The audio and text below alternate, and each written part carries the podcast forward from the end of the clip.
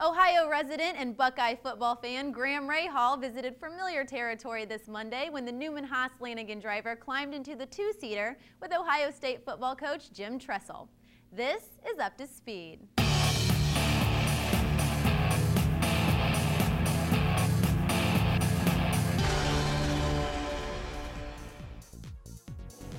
You know, it was great. I'm sitting there in that car, and we're probably not going real fast, and I'm imagining you know, 230 miles per hour for three and a half hours. I mean, I can't even imagine what the bodies are of those drivers after those three and a half hours and the amount of time they have to train. I, I can't even imagine going that fast with cars flying by you, walls right next to you, 400,000 people in the stands. Are you kidding me? I'm, no, I'm never going to worry about 100,000 anymore.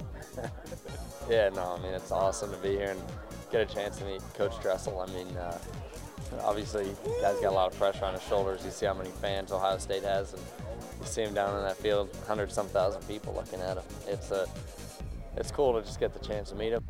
I've admired the Rahal family for a long time. I was a young assistant coach when Bobby was coming up through the ranks and living here in Columbus, and and uh, you know to meet his son, and uh, you know it's just it's, it's neat.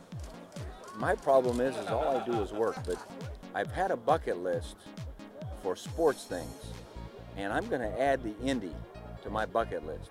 I've been to several games, and uh, and uh, you know I hope to make it to more uh, this year. But uh, you know I always try to make the ones that I feel are important. Obviously every game's important, but Michigan is the most.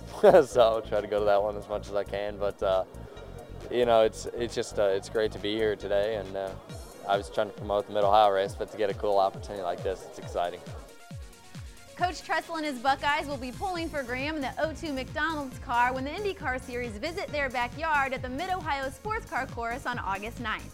I'm sure there will definitely be some OHIO chants for the youngest winner in IndyCar Series history.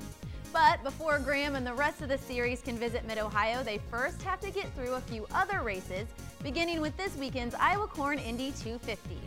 Last year, Graham logged a top 10 finish there, but of course, he's looking to improve on that with his OSU fans cheering him on. You can be sure to catch all the race action this Sunday on ABC. This is IndyCar.com. I'm Lauren Bolander, and you're up to speed.